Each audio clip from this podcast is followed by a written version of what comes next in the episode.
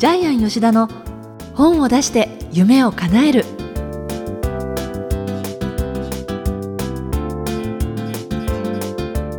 小林まどかです。ジャイアン吉田の本を出して夢を叶える。ジャイアン今回もよろしくお願いします。はいよろしくお願いします。あの今日ですねこのオフィスに着いた時に私真っ先目を奪われたものがあって、はい、この収録のテーブルの上にね大きなこうお皿があってその中に大小さまざまではあるんですが卵型の、ええ、で平均すると1つの卵ぐらいの大きさのものなんですけれど、ねはい、色とりどりでしかもあのグラデーションがあったりグリーンやちょっとこう深い赤っぽい色が混ざってたり白だったりいろんな天然石の石が置いてあって、はい、2 2 3個あるんですけれど。これジャイアンのものなんですよね。そうですあのジャイアン世界中旅しながらですねその行った土地で大体1個ずつですね珍しい石を持ってくるんですけども、持ってくるっつってもあの取ってくるんじゃなくて、はい、ちゃんと買ってくるんですけど、はい、ここにあるのは卵型の石が2 3 0個あるんですけども、はい、この他に丸い石はですね、まあ、100個ぐらいあるんですけどもで結構珍しい石がいっぱいありまして例えばこれは皆さん聞こえますかね、えー、これはあの化石なんですけども、えー、海ユリですね海ユリはい。海海のユリですねでそれが化石化されたやつとかですね。色はなんかベージュに近いものでちょっっとグレーのなんかつぶつぶが入ってるような感じのものだったり、はい。はい、でなんかあのインカローズみたいな卵型の石とか。深いグリーンに、えー、あと本当にあの乳白色の黄色い、はいこれメノウなんですけども、メノウとかですね。でしかもねこれ面白かったのが、まどかさんこの中で一つプラスチックの偽物が入ってるんですって言われて、はい、私結構長い時間考えて考えたんだけども考えた挙句ね、ええ、これプラスチックだなって思った白い一個があって、はいね、自信満々に、ジャイアンこれですか?」って言ったら、実はこれ一番ジャイアンのお気に入りの、ね。はい、石だった。あとこれあの真っ白い水晶なんですけども無数に細い筋が横に入っててですね。いわゆるあの地層のような感じですよね。地層のような感じで、めちゃくちゃ綺麗ですよね、ね、これあのはい。昔あのトルコに行った時に買ってきたんですけどもバザールで。で大体ねあのバザールで買うと1個300円ぐらいなんですけども。そんなに安いんですか？で日本に来るとこれ1万とか2万するんですけどもえー、でこれは例えばカナダで買ってきてカナダで買った時も8000円ぐらいしたんですけども、まあ、これちょっとねお土産屋さんで買ったんでぼられてるんですけども、はい、いろんな思い出の石があってそうですね。ねジャイアンの一番大事なものを偽物だと思って、えー、3回目の今日ごめんなさいよと思いますけれど、えー、ででこの偽物の石はですねこれあの本当にね岩状になってるんですけど、これマラカスなんです、マラカスマラカスの石がね。はい。はい、あとはあのペルーで買ったですね、光を吸ってですね、夜光る石とかもあるんですけど、えー、いっぱい石があるんで。だけどこの石って結構な重量だから、お土産で持ってくると重くなりませんか？めっちゃ重たいですよね。ですよね。中国行く時は結構カバン重い感じで帰ってきますけど。そうですか。はい、でねこれね触ってるとですね、めっちゃ落ち着くんですよ。本当になんかイライラした時とか自分が好きなその日の気分のお気に入りの石を触ってると落ち着くんですじゃあもうちょっとオフィスの人みんなジャイアンの周り石で固めとけばいいですね。ジャイアン今日この石どうぞって。言って多分ね石の波動と人間の波動って一緒になると思うんですけどもあの今科学では全ての物質は波動でできているっていう、ねえ。ー、紐が振動してるそうです、はい、紐理論ってありますもんね、えーでだから本当物質を最終単位までいくと紐が振動しているっていう、うん、わけわかんないけどそれが最新科学の世界なんで、多分ジャイアンの振動とこの石の振動が一緒になるから、はい、落ち着くんじゃないかなっていう思いますけど、ね、ね、これみんなね5億年とかね10億年前とかのできた石なんでね、そうですか、ね、それこそジャイアンのフェイスブックにねこの写真ちょうどこの配信日に合わせてアップしましょうよ。どんなに綺麗かちょっと見ていただきたいから、ね、これじゃここにあるだけやつだけでも、ね、見てもらえれば。はい、はいそれではジャイアン吉田の本を出して夢を叶える。今日も最後までお楽しみください、はい、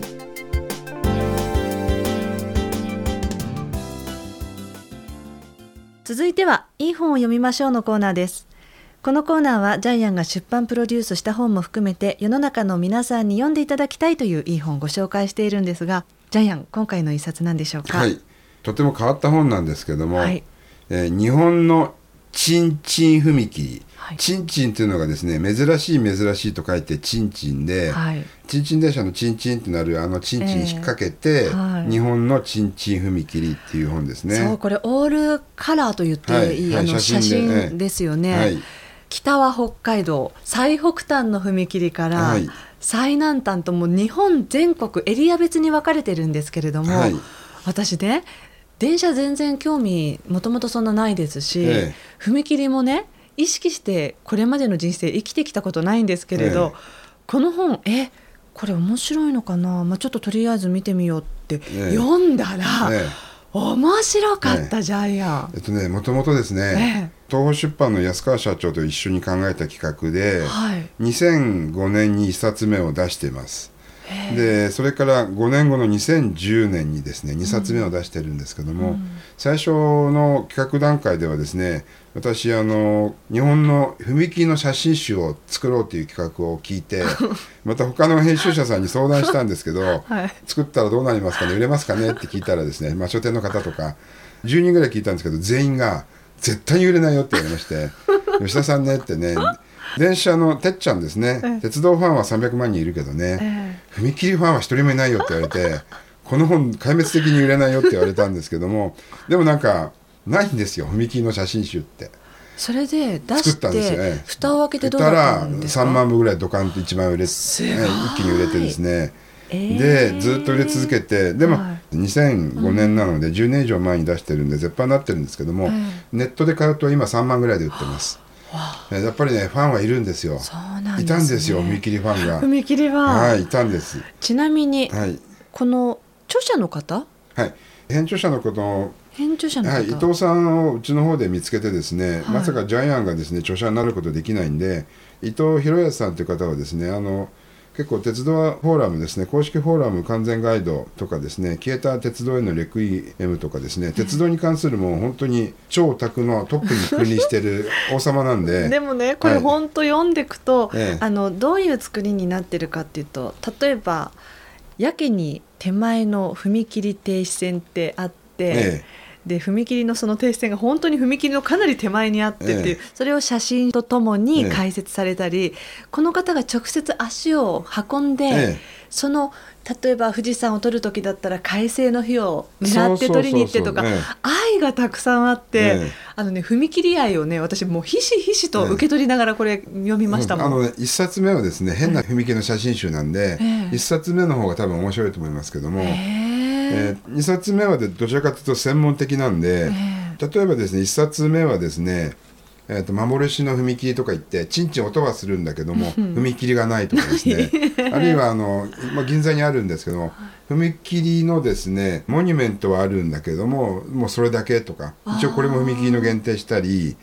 であるいはですね私日本最南端の踏切って写真集撮りにわざわざ石垣島まで行ってきたんですけども、はい、石垣島は、まあ、沖縄には鉄道がないんでその鉄道に見立てた線が引いてあるんですけどそれをわざわざジャイアンが、えー、石垣島まで取りに行ったりとかですね。本当にもう長さがですね 200m、300m の踏切とかですね飛行機の踏切とか船の踏切とか、うん、変な踏切の写真集ばっかりだったんですけども、はい、2冊目はですねこれまた専門的になりまして多分読者の皆さんドン引きするかもしれないんですけども 例えば幻の第2種踏切って第2種踏切って実は人がいるんですよね。係の人がいて一定時間いる。で社員証を見せないと通れないみたいな、そういう踏切とかですね。防護柵のない第3種踏切とかですね。あるいは第一踏切商店街っていう名前だけのですね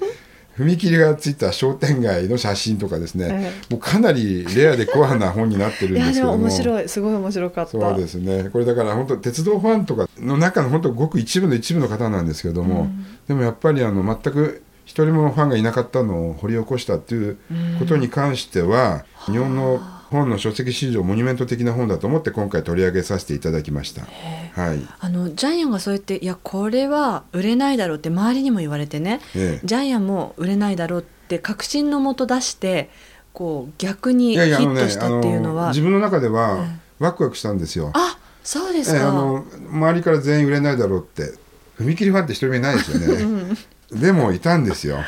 でだからいない読者を作るっていうのは実はですねこれはすごく大事なんですけども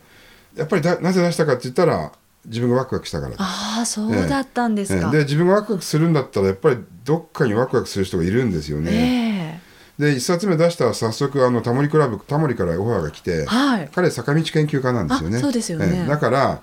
ちんちん踏切はすぐに取材されました。わえー、やっぱりね思いは叶う。思いはつながるですよね。なんですね。本当にですねあの日本中のありとあらゆる踏切があるんでこれ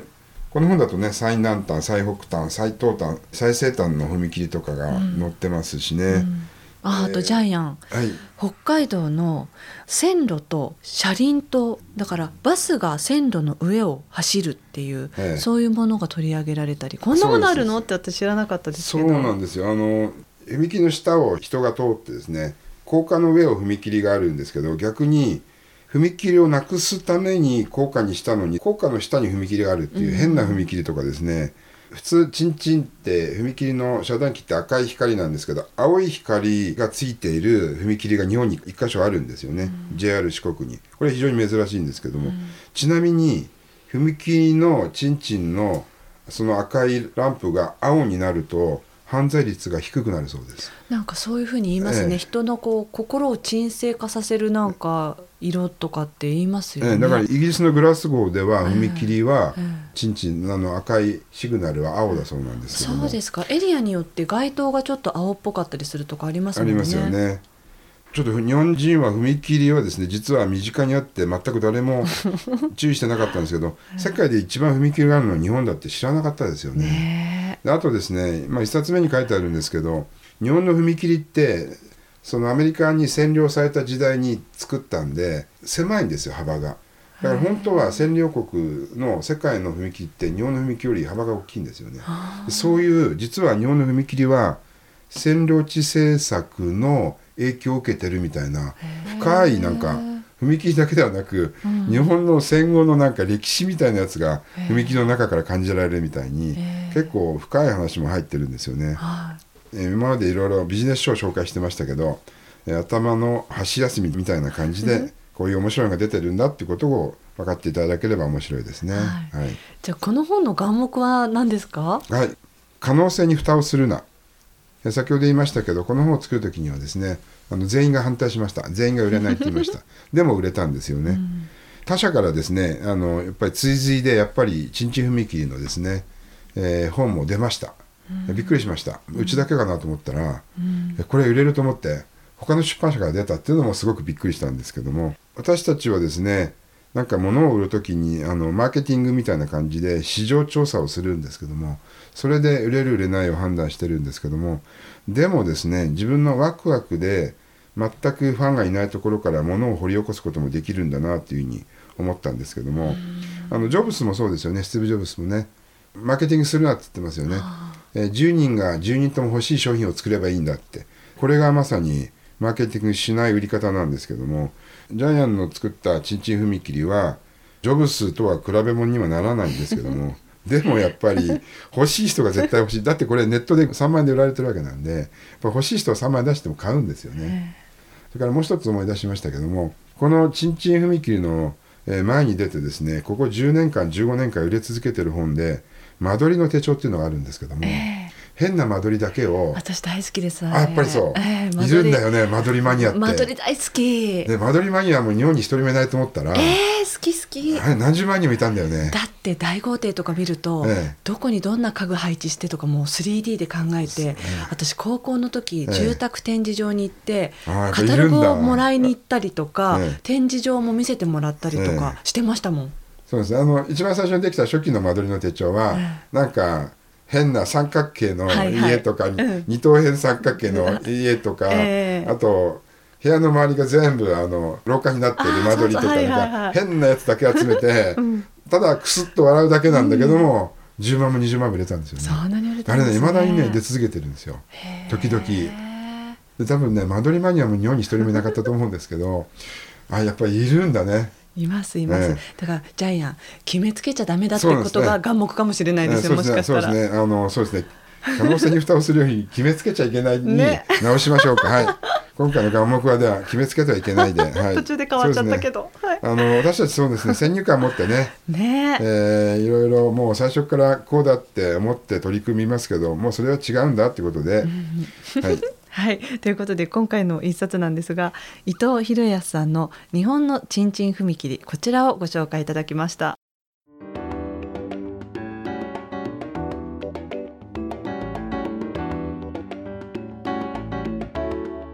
続続いては本を出したい人の教科書のコーナーです。このコーナーは本を出すプロセスで出てくる問題を毎回1テーマ絞ってジャイアンに伝えていただきます。今回のテーマ教えてください。はい本を出す時のドリームキラー、はい。皆さんがですね本を書こうと思ったりですね本を出したいと思って原稿を書いていくときに必ずドリームキラー反対意見を言う人たちがたくさん出てきます。ドリームキラー、はい、夢を潰すんですよね、えー、で言ってる方はあの無意識に悪気はないんですけども。あと逆にその人のことを思って言ってくれたりしてる場合もありますよね。本人はまっとうにその人のために、そんな無駄な努力やめろよみたいな気持ちで言うんですけどもその何気ない一言が、えー、自信を失わせている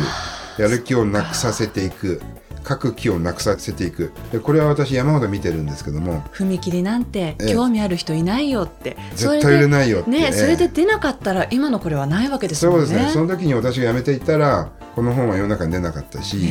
そのまさか踏切の写真集が売れるんだっていうですねそういう新しい可能性にも蓋をしてるわけなんで。でドリームキラーは皆さんのすぐ身近にいます。身近。はい親だったりね特に親ですね、えー、お母さんが多いですね、えー、それから友人だったり、えー、会社だったら上司だったり特に上司は部下の可能性を殺すために生きてるんじゃないかと思うぐらい 反対しますよね。はい、でそういうドリームキラーがたくさんいるんですけどもそれに打ち勝たないと本は出せないんですよね。だからドリームキラーは目に見えるもの親とか兄弟とか友人とか恋人とか、それから目に見えないもの。自分自身のやる気をなくす自信をなくすみたいなですね2つのドリームキラーがいるんですけどもこの2つに、ね、の中のドリームキラーもそうですそうです。結構くせ者ですよね、で特にやっぱり最初はおっかなびっくりなんで、不安だらけなんでで何からやってみるかわからないんで結局そこで最初の一歩を踏み出せずにえー、才能はあるんだけど本が書けない。いい企画はあるんだけど本が出ないっていう人がやっぱり山ほど見てきました。そうですか、えー、皆さんですねやっぱり考え方を変えてほしいんですけども自分は本を出せない。自分は何も才能がない。自分は新人だ。でもあらゆる作家さんが一冊目は新人なんですよね。ですね。でどんなにテレビで有名な方でもですね映画で有名な方でも最初は誰も知らないところからスタートしてるんで、うん、そんなことは考えなくていいんですよね。だってみんな赤ちゃんでしたもんね生まれた時は。生まれた時はみんな赤ちゃんで、ね。えーまあ、ハイハイもできない状態から、ね、ハイハイして立って歩いて走るっていう。そういうことをやってるんで自分は新人だから才能がないから、うん、えー、テーマがないからって考えなくていいです、うん、ただワクワクすることを本にしたいでそれでとにかく書き出してほしいんです。で書いていけばだんだん見えてきます。はいえー、ということで本を出す時のドリームキラー対策をですね、はい、やってください。はい、ありがとうございます。はい